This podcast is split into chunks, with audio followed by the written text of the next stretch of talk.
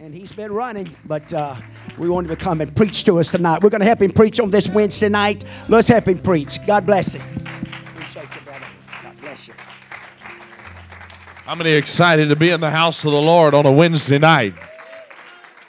How many can say what David said when he said, I was glad when they said unto me, Let us go unto the house of the Lord. When I don't have a sad song to sing, I'm glad to be in God's house. Ooh, glory to God. I think we ought to just praise Him right now. Oh, thank you, Jesus. Praise you, Jesus. Glory to God. Glory to God. Glory to God. Glory to God. Hallelujah. Hallelujah. Hallelujah. Amen. It's so good to be in the house of the Lord tonight. I want to publicly say I apologize for being so late. Um, that indeed was not my intention. And I left in enough time, and things got crazy somewhere about Laurel. I had to go through there and get some stuff done. And uh, so I apologize for being so late. I hate doing that. But um, I do feel like the Lord's laid something on my heart. And uh, I just want to preach. I feel the Holy Ghost in this house. I just want to preach what the Lord has laid on my heart. And uh, we're going to get through this is I've preached some of this. Y'all know how I am. I'll preach little pieces here and little pieces there and little. I'm I'm, I'm sporadic. I got ADD, I guess. I just jump all over the place. But I've pe- I've preached pieces of this here, and uh, but tonight we're we're going to talk about some stuff, and hopefully I I, don't know. To, well, I do know. I know God told me to preach this, but. Uh, for somebody that would say, Well, I, I don't know about all this talking in tongues business, how essential it is. And I'm going to show it to you, even in the Old Testament, how it was the it was in types and shadows of um, New Testament salvation with the evidence of speaking in other tongues. And uh, we're going to begin tonight in Psalms chapter 56 and uh, verse 1. While you're turning there, let me say how honored I am to be here. I love you, Brother Moore. And uh, Brother Moore has become one of my very, very dear friends that I love very much and I appreciate. I just feel like Bendale's a second home. And uh, if y'all don't like that, well, then get over it. How about that? Hallelujah. Brother Moore loves me. You don't have to love me. How you doing? Hallelujah. Amen. So tonight I want us to look at the title it, you won't find it in in media form, but you will find it in in written form. Uh, the Bible reads to the chief musician upon the Jonath Elam Rekokim. Have we talked about that before? Part one, maybe. Have we talked about that? Some. Okay. We're going to talk about it tonight. Now I know, brother. Have I talked about that before? I know you know. No, I'm kidding. Uh, the Jonath Elam Rekokim. Look at somebody and ask "What is that?" Can you say that? The Jonath Elam Rekokim. That's a big word. Uh, of David when the Philistines took him in Gath. Now, this word, Jonath Elam Rekokim, it is a Hebrew word that was not translated into the English because it's more of a term than it is a word. And in the English, I really like the way they translated it. I don't speak fluent Spanish at all, but I get bits and pieces, and so I've been trying to read the Spanish Bible and learn it a little bit better. But I really like the way that they, they translated it in the Spanish Bible, and in the English, uh, or the, how they did translate it. They didn't translate it in the English Bible because it's a term, and the term is a dumb dove or a deaf dove in a distant land. The Spanish Bible actually translate it, uh, translates it as the song of a silent dove. The song of a silent dove. And so that's what we're going to talk about tonight. We're going to talk about the song of the silent dove. Amen. That we, can you preach with me for a little while? Now I look I know I look tired, but I'm not as tired as I look. I'm ready to have church. How about it? You going to help me have church tonight? Let's pray together. God, we love you. We thank you. We praise you, give you glory, give you honor. And there is no one else like you. You are the first, you are the last, you are the everlasting, the one who was, who is, and is to come, the Almighty. I believe you, God, that you're going to do some mighty things in this house tonight. I believe tonight that the Holy Ghost is going to flow from the front to the back and side to side. Move in this house tonight. In Jesus' name we pray. And everyone said, Amen. Clap your hands unto the Lord one more time. Hallelujah. Hallelujah. Hallelujah. Hallelujah. Hallelujah. Hallelujah. Hallelujah. Thank you, Jesus. Thank you, Jesus. Thank you, Jesus. You may be seated, but don't sit down on the Holy Ghost. Amen. Now, again, there, there's bits and pieces of this that I've preached before here, I know. Uh, but, however, there, there, there's this thing about the Bible. As a matter of fact, today, uh, early this morning, I was sitting in my chair reading, and I come across, if I can find it, Brother Moore, I'm, I'm sure you'd like to see it. It's one of those things that's just mind boggling when you start looking at the Word of God, and, and I'm explaining why I've preached some of this, and then we'll preach some of this. Hallelujah. How you doing? but but there's this thing about the Word of God that's interesting because it it's it's a a book that is not bound by time, and so when you think of time, you think what I'm doing right now. How many times have you said the words, "If I could only go back"? Anybody else? Yeah, yeah, yeah, yeah. Some honest people in here. The rest of y'all just kind of looking at me. Oh, if, if I could go back, I would do things differently. But that, that's what's interesting about the Bible because uh, it, it has things in the, that are prophetic of things to come. And then it has things that are affecting uh, in the book of Revelation. You see things that are in the book of Genesis. And, there, and so as I was studying today, I came across this and I, I started narrowing them down and I found somebody that was way smarter than me that did all the work for me and he wrote it down in a paper and so I was like praise God he's he's exactly what I've been looking for but there are 65,000 cross references in the word of God meaning that there are 65,000 places where it refers to something else that was said in scripture that's incredible and so it's impossible, I've said that to say, it's impossible to preach the Word of God and teach the Word of God without re-preaching and reteaching and re going back over some of these things because it's like a wheel. And the moment you find this place in the wheel, it's not long before that place comes back around and it's in a different spot, in a different chapter, in a different verse. And so tonight, we begin to study the Word of God and read the Word of God. And is here in Psalms chapter 56 that we have chosen to begin as we begin to talk about the, the iglesia, which is uh, the, the tongue, the, the, the tongues that come.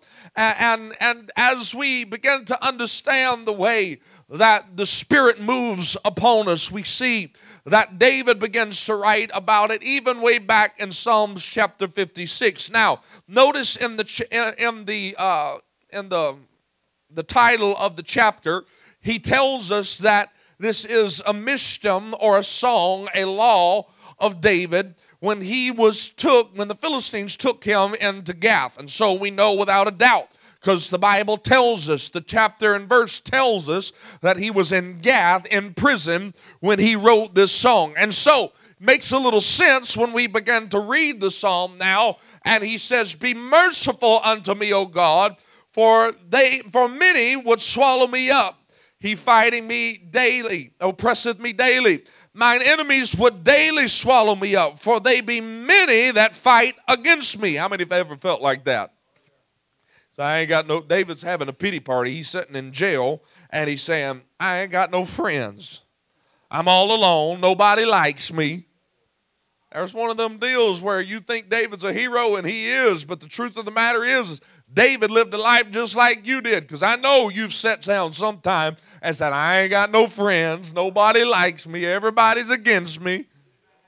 Don't act like you ain't done that.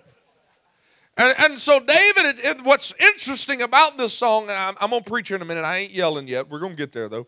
And, and, and what's interesting about this is David is a hero in Israel. He has killed a Goliath, he has killed Goliath, the giant of the Philistines, and now he is in the hands of the Philistines. But what's interesting is that he is running from his own people. Saul is trying to kill him, and so he runs to his enemies, which is messed up. David, why would you go to Gath?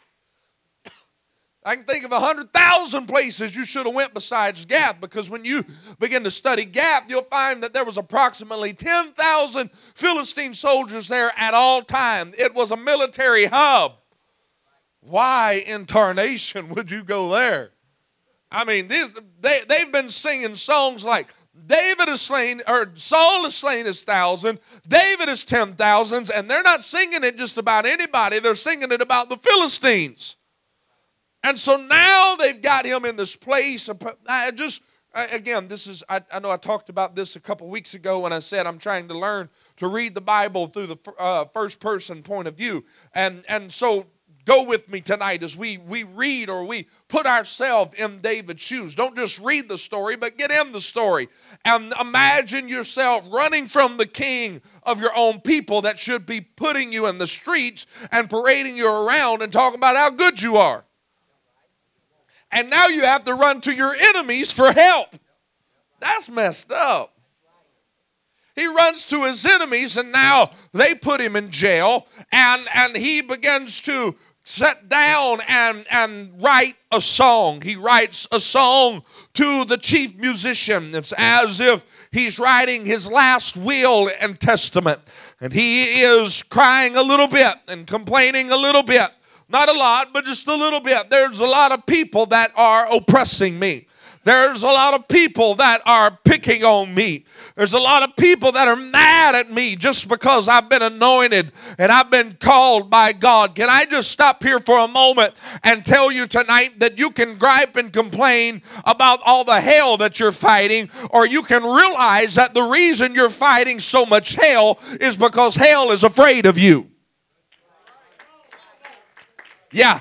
Hell's been hearing about the victories you've been winning, and they want to put you in a prison. What don't you know? That's why when they when David just walked through the gate and David said, "I'm here for help," they looked at David and said, "You must have lost your mind. We fixing to kill you right here and now." They put him in lock and key, and David could have sat around and said, "Woe is me! I, I don't, I, Lord, you're against me. God, you hate me. Uh, why did you let this happen to me?" Uh, but I believe that there was something inside of David that realized uh, that the reason I'm here uh, is because I'm a giant slayer. Uh, the reason I'm going through what I'm going through uh, is because I'm anointed. I, I, God's not mad at me. Uh, the preacher's not mad at me. Uh, the devil's mad at me. Uh, but he's mad at me because I've been doing damage to hell's kingdom.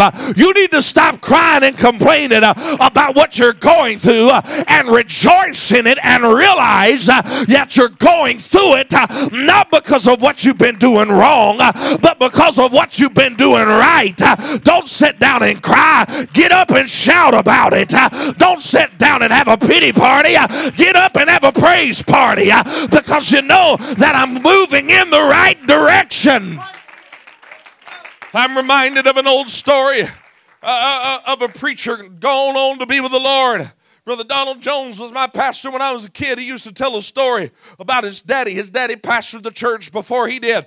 And he told the story a hundred thousand times as I was a little kid growing up in church about this woman that came in and, and wanted to counsel with the pastor, his father. And she said, Preacher, she said, Brother Jones, the devil's been fighting me all week. And he got up and ran the aisles.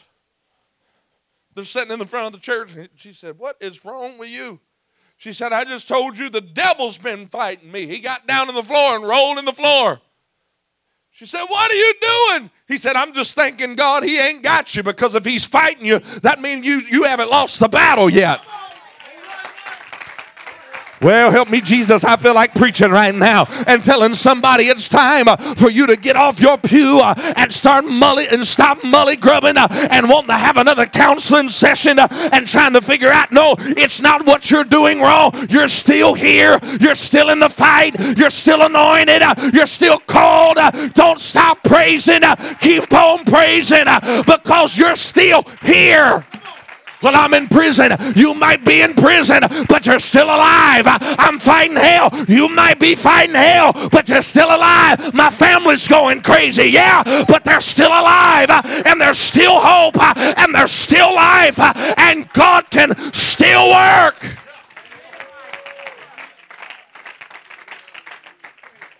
So here David sits down and he begins to write a song that is so important that he puts a, a Hebrew word that, again, this word is not translated either. It's a mishtam.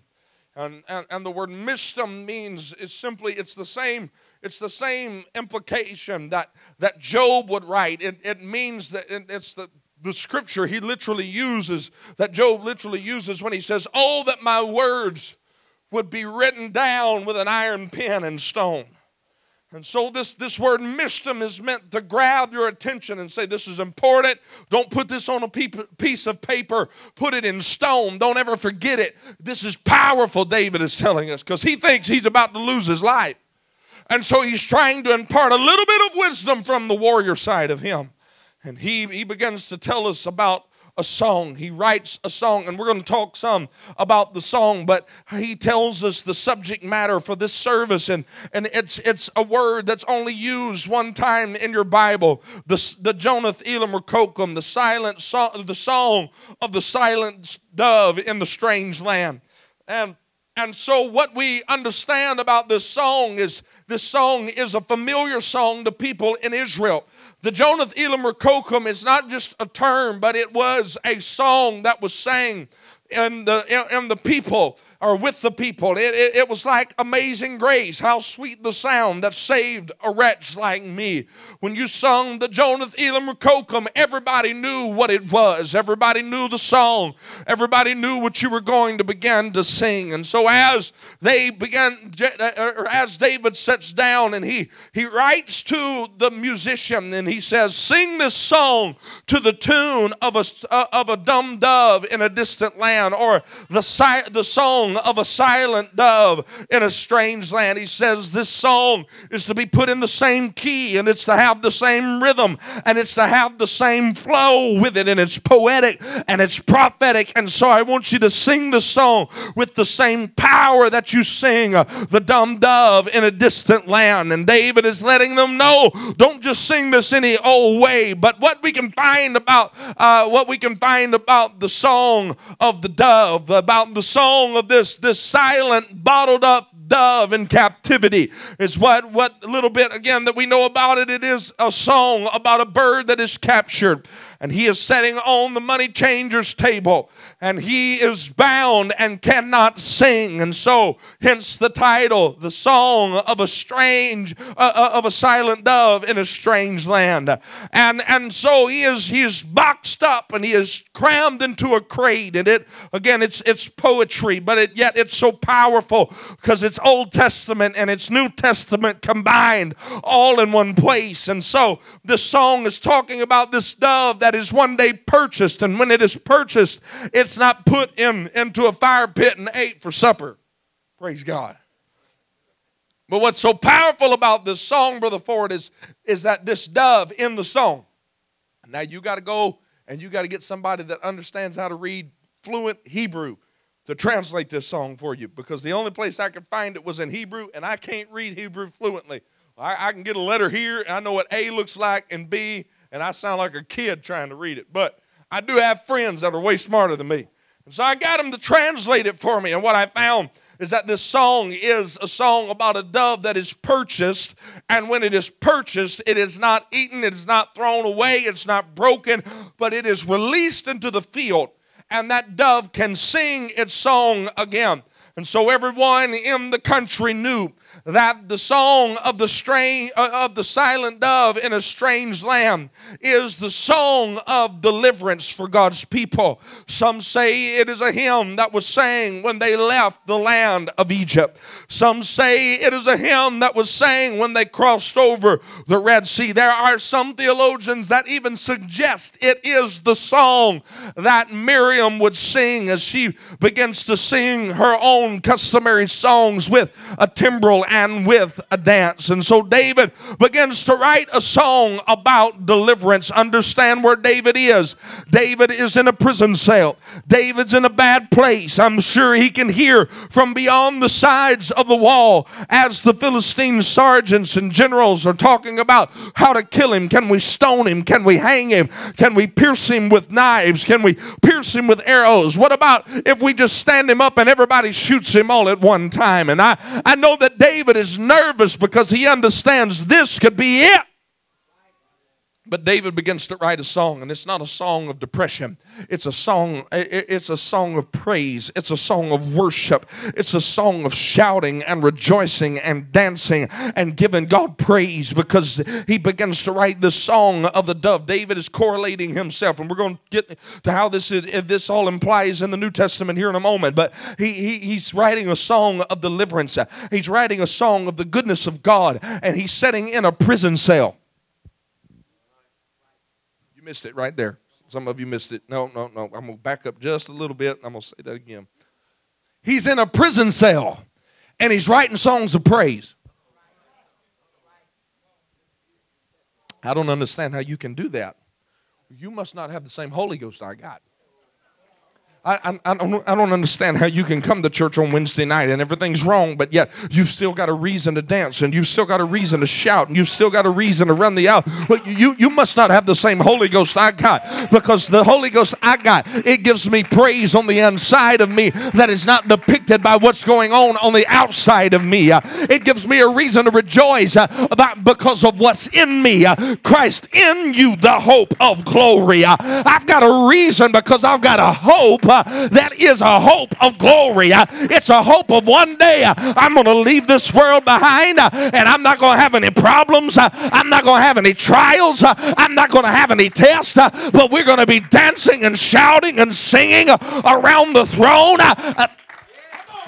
I know everything might not look good, but that don't mean it ain't good. Uh, you need to learn how to give him praise uh, off of what you know and not off of what you feel.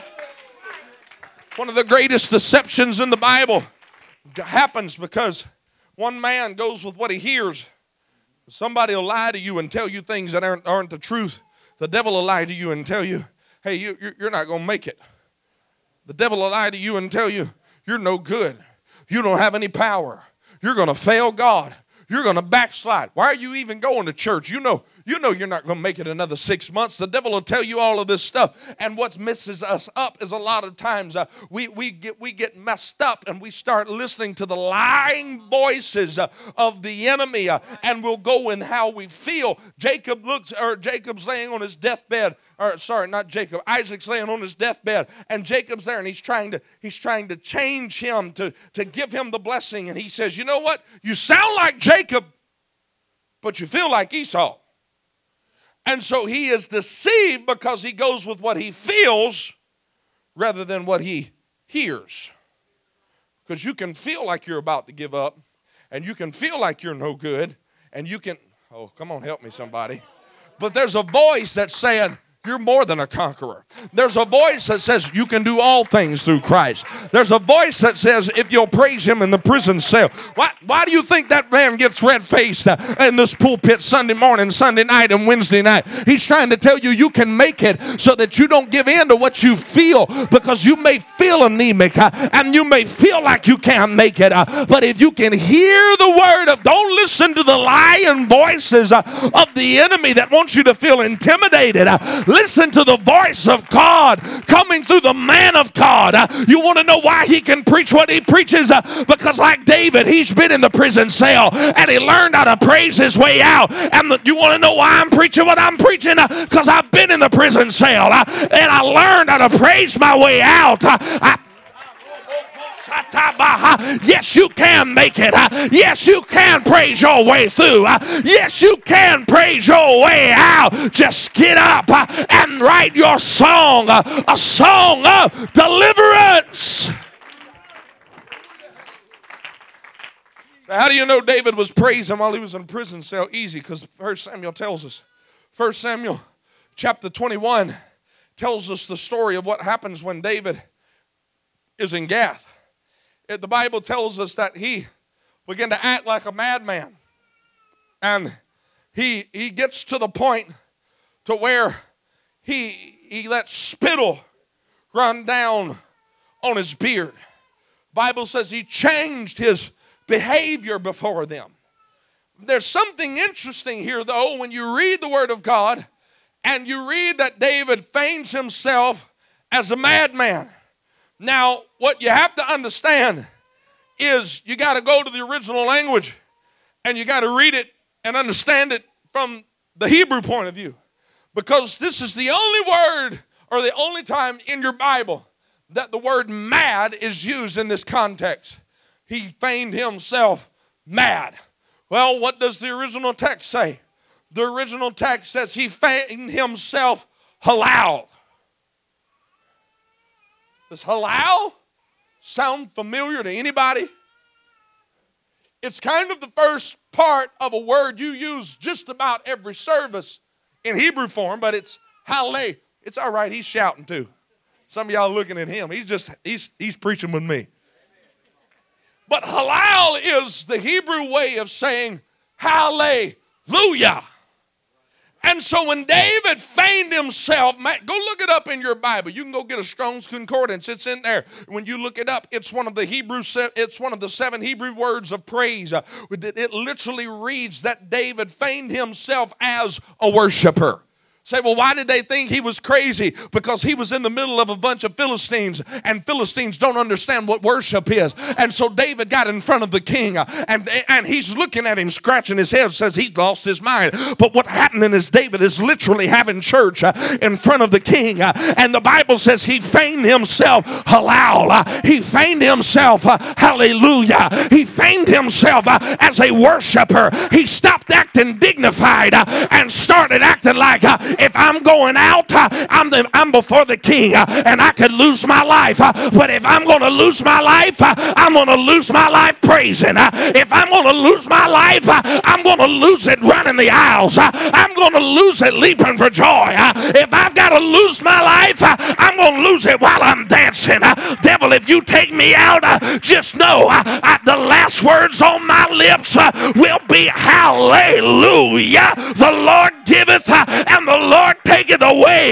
Blessed be the name of the Lord. I, you can put me in front of the Philistines, uh, but that ain't gonna stop me from praising. Uh, you want to know how I know real Pentecostal people? Because it don't matter if there's visitors there or not, they're still crazy. Uh, it don't matter if the governor shows up, I still got a reason to rejoice.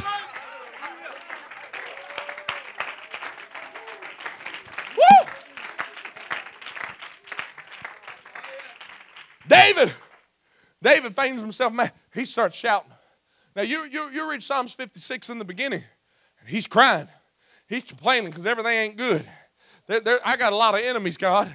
But you keep on reading down. You get down to verse 10. In God will I praise his word. In the Lord will I praise his word. Whew, I feel the Holy Ghost. In God have I put my trust. He, listen to this. Get this. I will not be afraid of what man can do unto me. He's standing in front of a king that all he's got to do is snap his fingers and David's head will be cut off. And he's writing a song. Now you go back to 1 Samuel chapter 21, and the Bible says that he scribbled on the gates. This is what's interesting to me. This is another one of them smart aleck moments. There are theologians that say that the portion or, or, or, what David is writing on the gates of the Philistine city of Gath is literally this portion of, of, of Psalms chapter 56. David has shouted, David has danced, and now he sees it's working. He knows 10 seconds ago I should have been dead, and God kept me alive this long. I'm going to keep on praising. He sees it's working. So he finds him a piece of chalk And he walks up to the gate of the city, and that's what he starts writing. In God will I praise his word. In the Lord will I praise his word. And God, if I put what, what's he writing over there? He's writing something in Hebrew. I, I, I don't quite understand it. The Philistines are looking at it and trying to cipher it out. And he says, Thy vows are upon me, O God. I will render praises unto thee. He said, I got promises on my life, God, and these Philistines can't kill me uh, because I've got an anointing on my life. Uh, you sent the prophet to anoint me as king, and I ain't king yet. You sent the prophet, and he told me that I was going to sit on the throne, and I ain't been on the throne yet. So he picks up a pen. Oh, there it is. I've been looking for that all night. He picks up a pen, and he goes to the. My, he goes to the gate and he lets them know, devil, you can't kill me because God's got a promise that's on my life. Dear hell, if I just want you to know I'm not going to stop praising just because you put me in the prison cell. I just want you to know I'm going to give him all the more. I'm going to praise him all the more. Oh, How could David shout in an unfamiliar place? I'll tell you how. Just because it was unfamiliar to David. David had a revelation. This might be unfamiliar to me, but this ain't unfamiliar to God. God, I feel the Holy Ghost right now. This might be uncomfortable to me, but this ain't uncomfortable to God. This might have caught me by surprise, but this didn't catch God by surprise. This might have me in a corner, but it ain't got my God in a corner because my God is big, my God is strong, my God is able, my oh, oh, He can deliver, He can bring you out.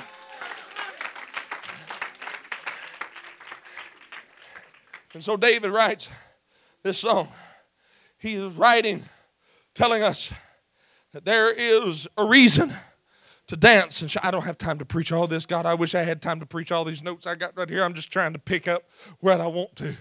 Lord, help me. There's so many rabbits up here. David would go on to write songs. Now, this is a familiar song to Israel. This, this ain't nothing new. They've been singing this song a long time that when they hit the right key, they put them in A flat, and they know it's time to have church. They, they, they know it's time when you hear the Jonathan Elam being sung, you know it's time to bring out the tambourines. And David Oh God, help me, Jesus. David is standing there surrounded by his by, by his enemies. And he doesn't, God, he doesn't cry, he doesn't complain. He starts singing songs. He starts thinking about every victory that God's ever given. I don't know it for a fact, but something in me just thinks uh, that while he's standing there writing on the gates, feeling all bad, like, you know what, devil, you can't kill me. Sometimes you just need to get like that. Sometimes, you know what? It wouldn't hurt a little bit to talk a little bit of smack to the devil. You're defeated. You were defeated at Calvary. You're defeated today. The blood of Jesus is against you. You're not going to have victory in my life. You're not going to have victory in my home. You can't kill me. You can't kill my family. I got promises, and the promises of God are yea and amen.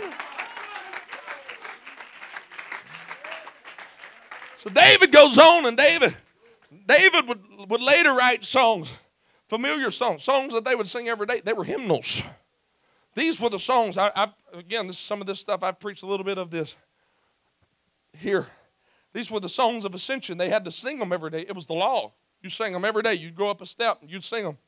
And David, David re-alludes to this song, this familiar song of deliverance in Psalms chapter 124 as the people began to sing, David would began to teach them that there is a proper way that you should sing this. It is a song of degrees of David. Psalms 124. If it had not been for the Lord who was on our side, now may Israel say. He goes on and he talks about water that had overwhelmed us, the stream that had gone over our soul. The proud waters had gone over our soul. Notice what he's alluding to. He's talking about Israel coming through the Red Sea. He's talking about Israel coming through Jordan River. It's, it's all types and shadows. And we're going to come back to some of this. And he gets down into verse 7, and, and, and he's re alluding again to the song of a dumb dove in a distant land when he says, Our soul is escaped as a bird out of the snare of the fowlers. The snare is broken and we are escaped. David is saying, You know what? This is just one more time. I'm, I'm going to go back and I'm going to sing the songs of Zion again. He, he, he's telling the story of how Israel made it through the water. They, they, they were left on their own and they, they are nothing against the tyranny of the flood. They're nothing against the tyranny of Pharaoh. They're nothing against this, this massive army, uh, but God delivered them. And so he says, uh, this, this is the Jonath Elam Rekokim being sang again in different portions of Scripture when he says, Our, uh, The snare is broken and we are escaped. He's literally saying God's people are like the bird that have been in bondage, but the snare snare has been broken, uh, the, the, the trap has been broken, uh, and we are escaped. Can I tell you tonight uh, that through the blood of Jesus and the power of the Holy Ghost, that the snare has been broken, and you don't have to live in bondage, and you don't have to live in fear, and you don't don't you listen to that lying devil telling you your marriage is going to fall apart. The snare is broken uh, and we are escaped. So I, am going to try to hurry and quickly as I can. And so they, they, they begin to sing. They, they, there, there's this thing about scripture it's repetitive because god wants you to get it there uh, again there's 65000 cross references and only 66 books 65,000 cross references. That just blows my mind. That makes me want to shout. Woo! Hallelujah. I feel better now. But but it, it's being alluded to again. There, there's this thing in Scripture where God is all God notices who the worshipers are. So I don't know if I believe that. Well, let me give you Bible for it.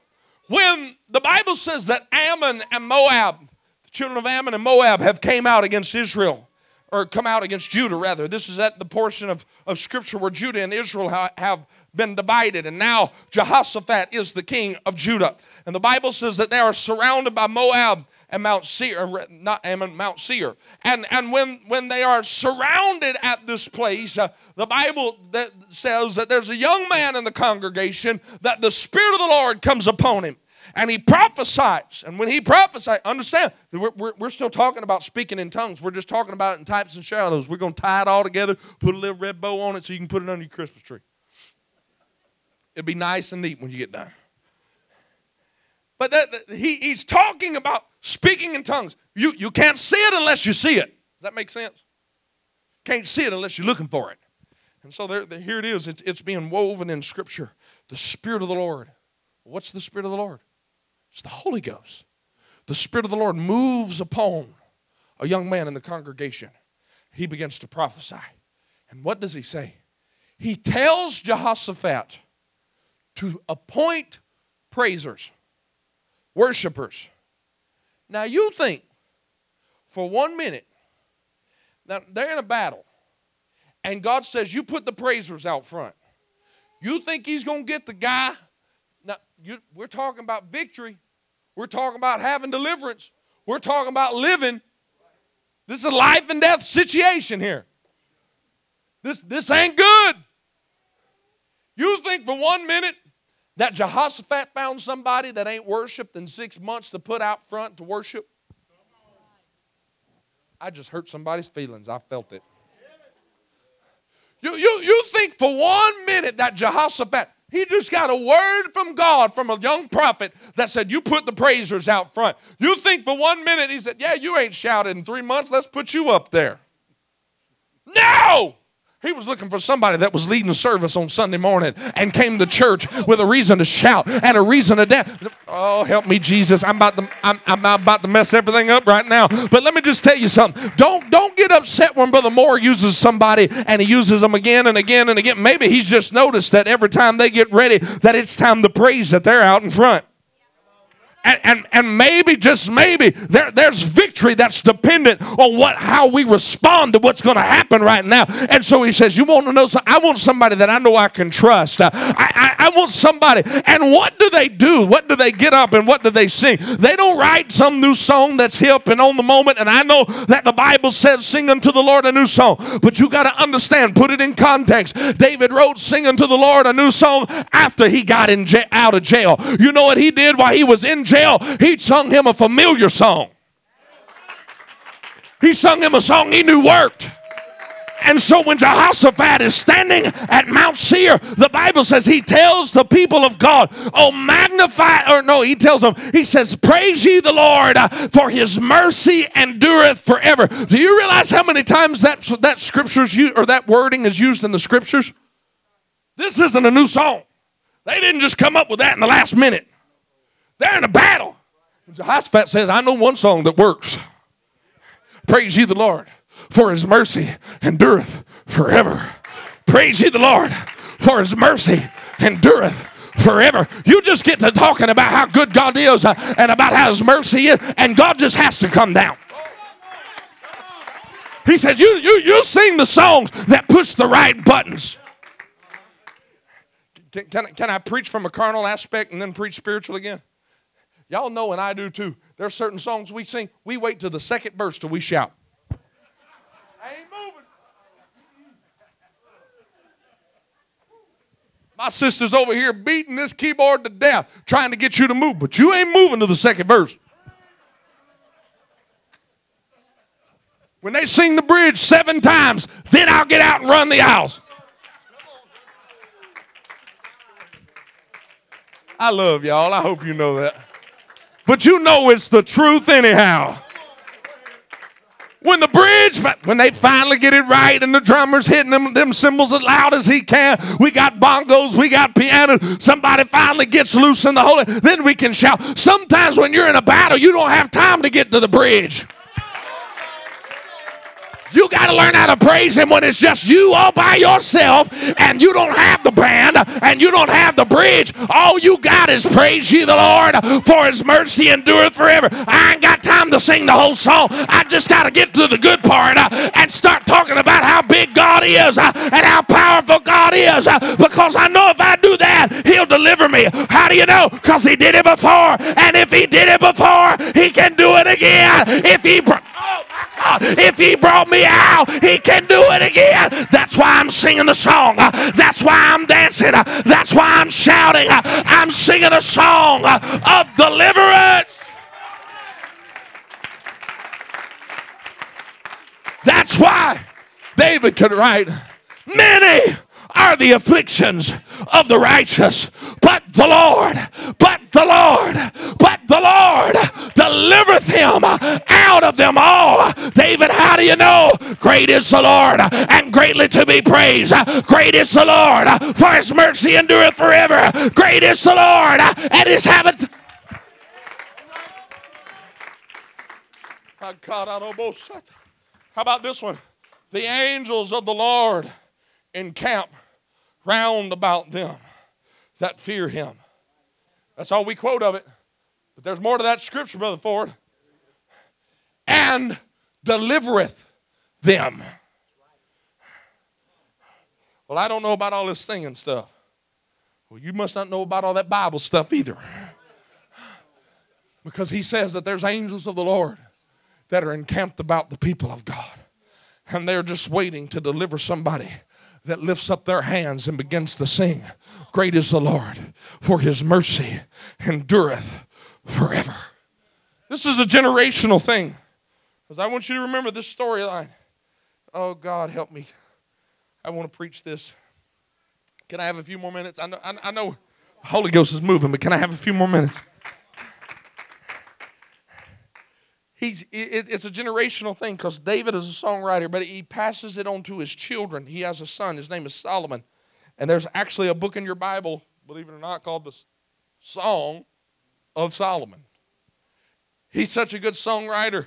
He's the only guy that gets his own song. Now, we know David gets a book, but it's the book of Psalms, and he's not the only guy that writes in it. Solomon gets his own book to write about his own song. And the storyline, it, it blows my mind how good it matches up. He, he's in love with this Shulamite woman. Understand, this Shulamite woman I- don't have time to preach this whole story, so just just just let me give you the high parts here right now. She's she's so poor that she's never owned a pair of shoes because he tells her how how how precious are thy feet or how beautiful are thy feet with shoes. She's never owned a pair of shoes. She's a farm girl.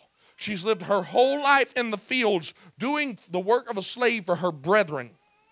Bible tells us that, that, that there is something, she has an inferiority complex because he, he begins to praise her for her beauty. And understand this is this is Old Testament traditions and all of these things. And, and, and in Old Testament traditions, the women, when they went before the king, they had to spend, you read it in Esther, six months in bitter uh, smells and six months in sweets. And the whole point of that is to keep them out of the sun and to purify their skin. So when they appear before the king, that their, their skin is, is very pale. And so she responds when he tells her how beautiful she is. He, she has an inferiority complex and she says, I am black, I am comely. She says, I ain't like all the other queens you got hanging out around the palace, dude. I don't look like them. Ooh, God, I could preach that a minute.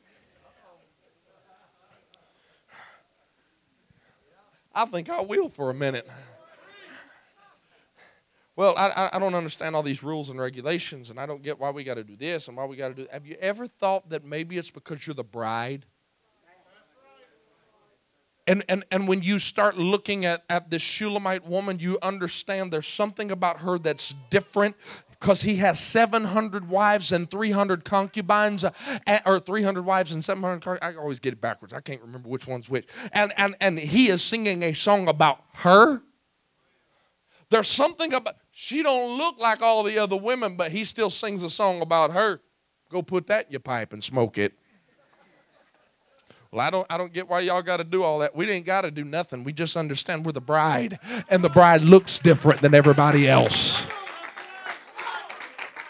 I, I'll let you fill in the blanks, but there, there, there's this thing that's happening here. I, I put again. Let, let's go to this first person point of view. This this song of remember the song of the dumb dove in the distant land, or the si- the, the song of the the silent dove in the strange land. However you want to write it. It's it's a song about a dove that is living in captivity. This Shulamite girl is doing the job of a slave for her own brothers. She tells us that. Go read it. It's in your Bible. She's doing the job of a slave. She's in captivity. And, and this, this dove is purchased by someone. Ooh, I feel the Holy Ghost. And this woman that live literally, go read it. She lives under an apple tree. She don't even have a house. And put yourself in her shoes for a moment because Solomon and his men, he's got an entourage that goes with him everywhere that they go. Solomon is so rich. You go do the study for yourself. When they go riding through the country, they take gold dust and sprinkle it in their hair and in the hair of their horses. And just, just picture yourself as a little poor farm girl, and you're sitting there. You've never owned a pair of shoes, you've never even seen gold. And all of a sudden, you look out over the horizon, and the sun is shining down, and there's someone coming in a chariot, and the chariot's made out of gold. And he's got gold in his hair, and gold in his horse's hair, and he's got ten of the best-looking guys around, and they've got and they've got gold in their hair, and they've got gold in their horse's hair. Can you imagine what she felt like? Looking up from the bottom of an apple tree, poor as dirt seeing a man with gold in his hair, and he climbs down off his chariot and looks at her and says, You're the most beautiful woman I've ever seen. Me? He has to convince her. It's that that Song of Solomon chapter 1 is one big girl, you just don't know. I mean, that's the whole chapter. He's trying to tell her, you don't know how pretty you are. I mean, he does it different ways than we would because he tells her, Your eyes are like the eyes of a dove, and you got hair like a flock of goats. I, I, it's in there. Go read it. Worst pickup line ever. But that's what he said, and it worked. I mean, may, hey, maybe some of y'all single guys out there, you know what I'm saying? Young men. Go to a youth rally, tell her her hair looks like goat's hair. She might like it. Help us, Jesus. We done got off in a hole now. We're going to have to climb out of this one. But finally convinces her. Now understand, she has to be purchased because not only is she she a, a, a young girl that understanding the cultural points of this time that in order to marry a young woman like this you have to have a dowry you have to pay for her. And that was the that was the thing about poor girls in that day and time. They usually never got married because in order to get out of poverty their parents would set their dowry so high. And it was it was against the law for them to run off and get married. And if they did that they could get stoned. And so this, this man that ain't never had five dollars to his name has a pretty daughter, and he says, I'll sell her for a million. And she never gets married because in the poor community, nobody has a million dollars.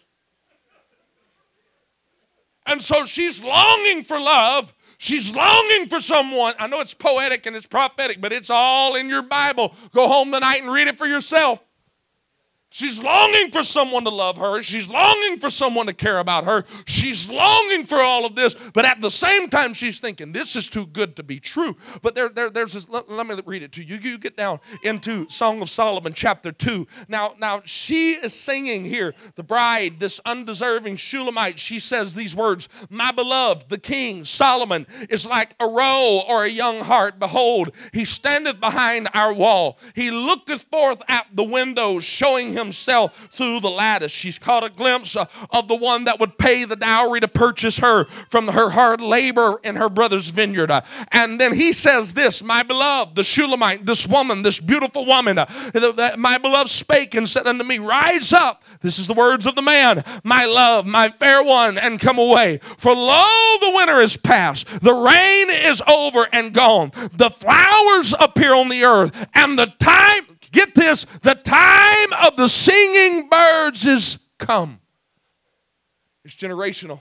David wrote songs of, of, of, of, of animals of, of these birds that are singing songs and i wonder if what what's happening here is it's, it's you, you know you sing your kids the same songs that your mom and daddy sing to you, you that, that's what you do when kids are fussy. And i can see solomon he's got an upset stomach and david gets up in the middle of the night because bathsheba's just she's about to pull her hair out and david gets him and says you know let's go for a walk bud. And he's bouncing him but nothing's working. And, and so what he does what you do he begins to sing to him.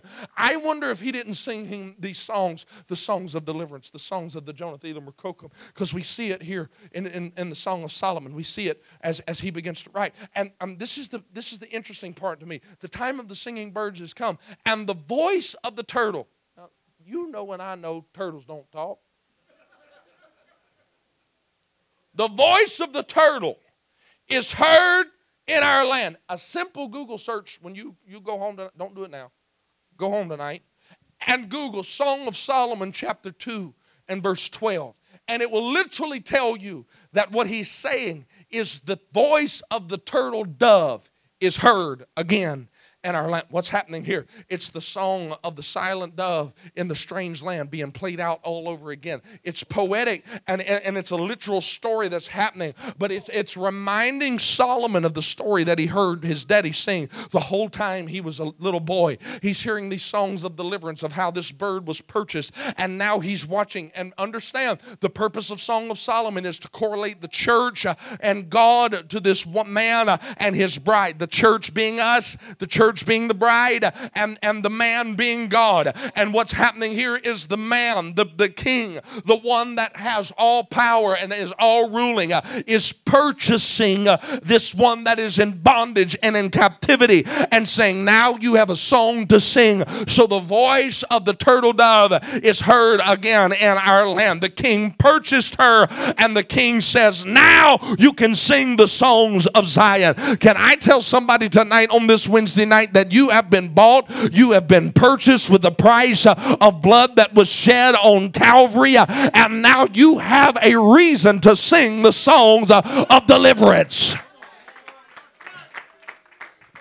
So, how does that apply to speaking in tongues? Very simply, we see it in Luke chapter 4. The Spirit of the Lord is upon me because He anointed me to preach the gospel. What did He say? The Spirit of the Lord is upon me. Understand that this dove has been wandering around for years. Noah releases this dove into, the, into this, this sinless world because now God has pushed the reset button. Can I jump around for a minute and we just kind of flow through this as quickly as possible and just try to get it all together before y'all get too hungry and start walking out on me? Because I know y'all hungry. I am too. But Noah releases this dove into the wild. This dove flies around, and we see glimpses of him. We see him when, when uh, Jesus comes and he's baptized. And the Bible says that John looked up and seen the Spirit like as a come down upon him. This dove comes down. It's been silent for 2,000 years. But you got to understand the law. Go back to Leviticus chapter 13. And he says if someone has leprosy, someone is unclean, someone is in bondage, someone that cannot live a life, he says when they are made clean, this is what you got to do. Once you've been released from, from leprosy and you've been healed, you've got to bring two doves to the altar.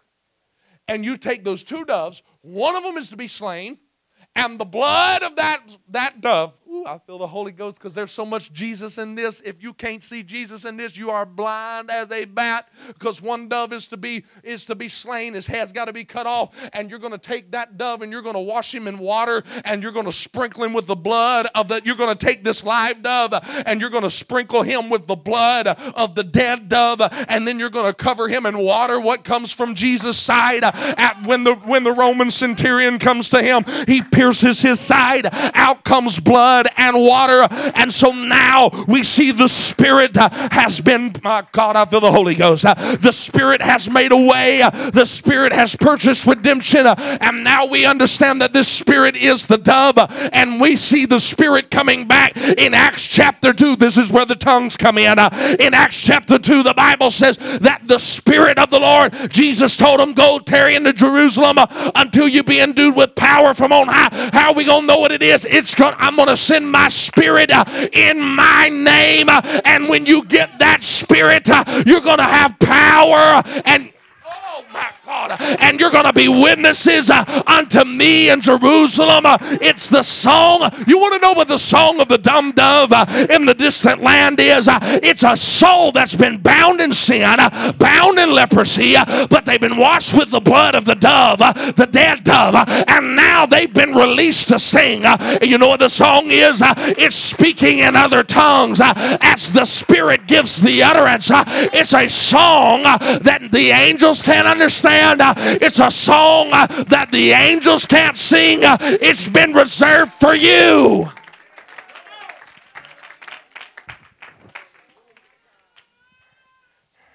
So when you come to church and you can't carry a tune in a bucket, but you pray in the Holy Ghost, you're singing the song of the dove in the distant land.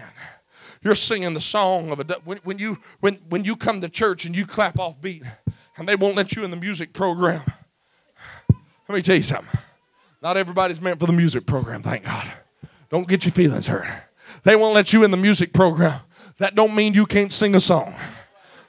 Because when you pray in the Holy Ghost, you are literally praying and singing the Jonath Elam Rekokim. You are literally singing the songs of Zion. Well, I don't understand what I'm saying. No, but the Spirit maketh intercession for itself with moanings and groanings that cannot be discerned. The what? The Spirit, the dove. Here it comes. Now we see it in Romans. Want to find it in Revelation? Okay, here it is. I, John, was in the on the Lord's day. How did he get in the Spirit? Well, let me just tell you how John got in the Spirit. John did the same thing you do. John prayed the way he was taught to pray. You know you you know you pray like your mama or your grandmama or whoever it is that you was around when they was praying. They said Jesus, Jesus, Jesus, Jesus, Jesus. So you say Jesus, Jesus, Jesus, Jesus. That's how it just how it goes. I'm telling you, I can walk into a room with my mama, my grandma, and my sister are praying, and I can't tell one from another. They talk in tongues alike. They do that old fashioned woo, all alike. So what does John do? John prays the way he was taught to pray. Our Father, which art in heaven. This Jesus taught him how to pray. My God, if you can't pray after Jesus taught you to pray, y'all better get up here and help me. I'll preach all night the way I feel right now. Our Father, which art in heaven, hallowed be thy name. Thy king. He, i know I'm skipping a lot because I'm trying to get this all crammed down in just a few minutes. He said, Thy kingdom come, thy will be done on earth as it is in heaven. You know what he's saying? Let heavenly things come to earth. What do you think the Holy Ghost is? Heavenly things that have come to earth. What do you think the Spirit of the living God is? He- what do you think Jesus was? Heavenly things that come down to earth. And the Word was made flesh and dwelt among us. Don't you ever underestimate the power of praying in the Holy Ghost. It's the it well, I don't think that speaking in tongues business is in the Old Testament. It's just a New Testament thing. And, and, and we've got to live by the Old and the New Testament. If you haven't got the revelation after all I've been preaching by now, then honey, please buy the CD and listen to it because I can't preach it again. I ain't got enough breath. But let me just tell you something. It's there. David sings it. And he doesn't just sing it when everything's going good. David sings the Jonathan Kokum from prison. Say, when do I need to pray in the Holy Ghost? If you're everything's good, pray in the Holy Ghost. If everything's bad, pray in the Holy Ghost. If it's I in between, pray in the Holy Ghost. If it's a good day, pray in the Holy Ghost. If, if your boss cussed you out, pray in the Holy Ghost. Every day is an opportunity to follow the dove as the dove leads you into the Spirit. That's why our churches, apostolic churches, cannot ever afford. I don't care if you're a new convert and you've been in church for three minutes, or if you're an elderly saint that's been in church for a hundred years. You cannot afford to let one service go by that somebody don't pray in the Holy Ghost. Want to know why? Because the Shulamites out there, and they need to realize that there's a way to be purchased into this. It's, it, it's a song. They don't understand what I'm saying. No, they don't. The Philistines heard the song, the Jonathelemrechokim, and they called him mad. They called him crazy. The king said, what, what, what do I have of a madman? David said, You just don't know how mad I am. I'm just a worshiper. I'm, I, I'm just singing the songs. I'm just walking in the Spirit. Can I tell you something? You're not strong enough to overcome the stuff that's going to come against you without the Spirit.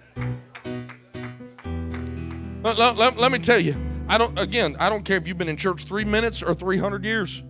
You ain't strong enough. You ain't gave enough money in the offering. You ain't had enough perfect years of attendance where you didn't miss a service. None of that counts. Because when it comes down to you and the adversary, he's stronger. He, I hate to tell you, but he's smarter. That, that- that one old preacher said, he's a pretty good devil. He's been doing it a long time. He knows exactly what it takes. He don't have to know you to know what it's going to take to make you mess up because he knows flesh. And on your own, you can't overcome it, but in the spirit. That's why James would teach us building up yourself, praying in the Holy Ghost. Build up your most ho- holy faith. You want to get stronger than the devil? Pray in the Holy Ghost. You want to overcome evil? Pray in the Holy Ghost. You want to get delivered from drugs and alcohol? Pray in the Holy Ghost. You want your family to get delivered from drugs and alcohol? I-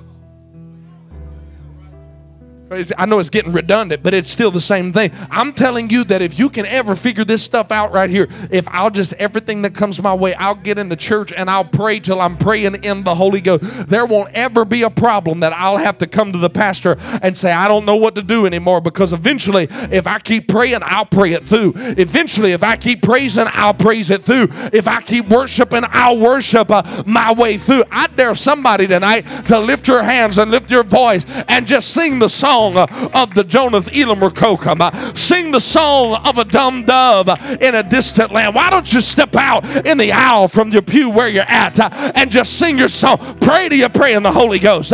Praise to your praising in the Holy Ghost. Worship to your worship in the Holy Ghost. Come on, singers, lead us in. Somebody give God praise. Don't just do it in your flesh, do it in the Spirit. Come on, go, go, go, go, go. I know you got problems. I know you got stuff going on in your world, but praise your way in. Worship your way in.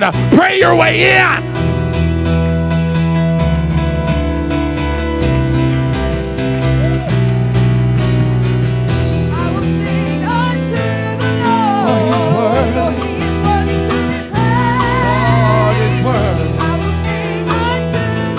I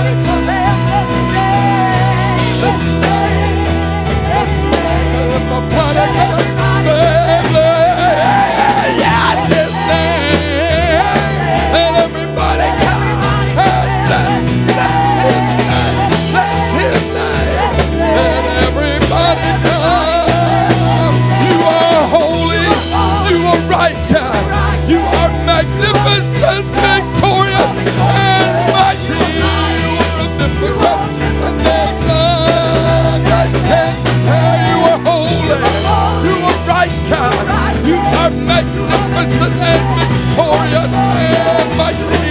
You are omnipotent, and there's none uh, that can compare.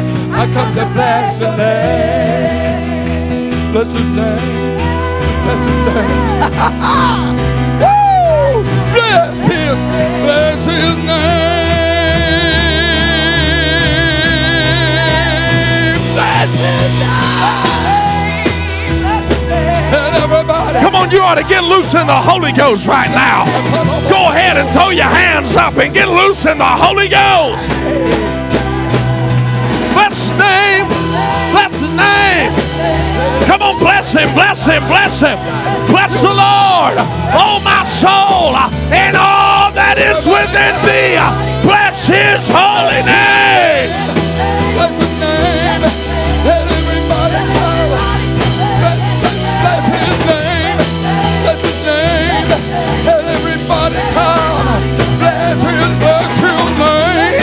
Bless his, name.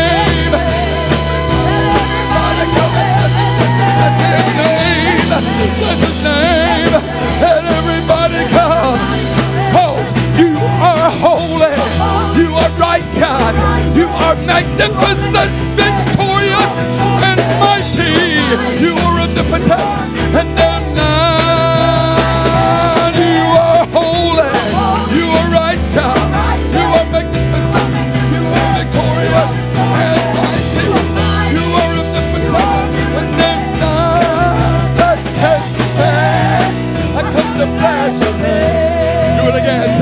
bless his name.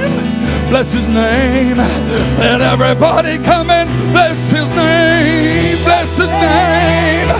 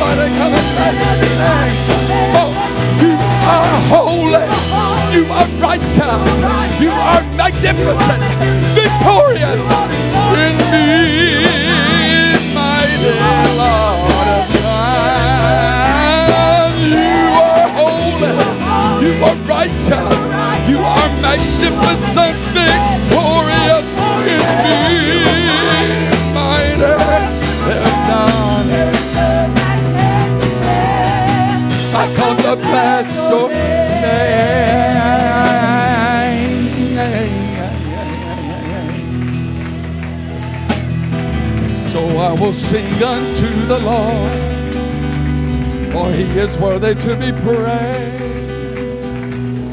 So I will sing unto the Lord and bless his holy name. I will sing unto the Lord, for he is worthy to be praised. I will sing unto the Lord and bless his holy name.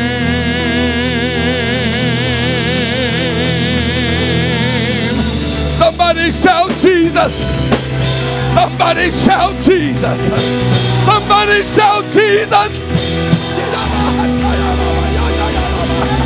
The delivering power in the name of Jesus.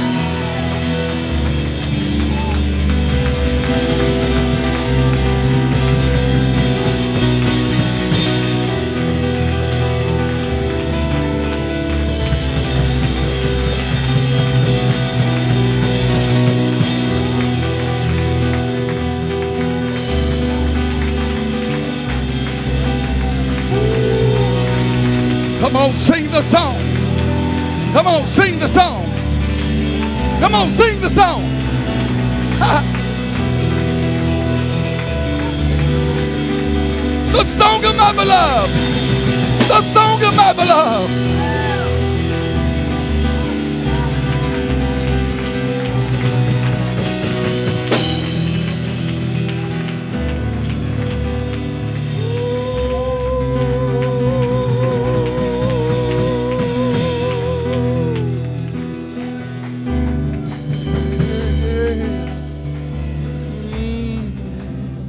got a little idea how those prisoners felt that night at midnight.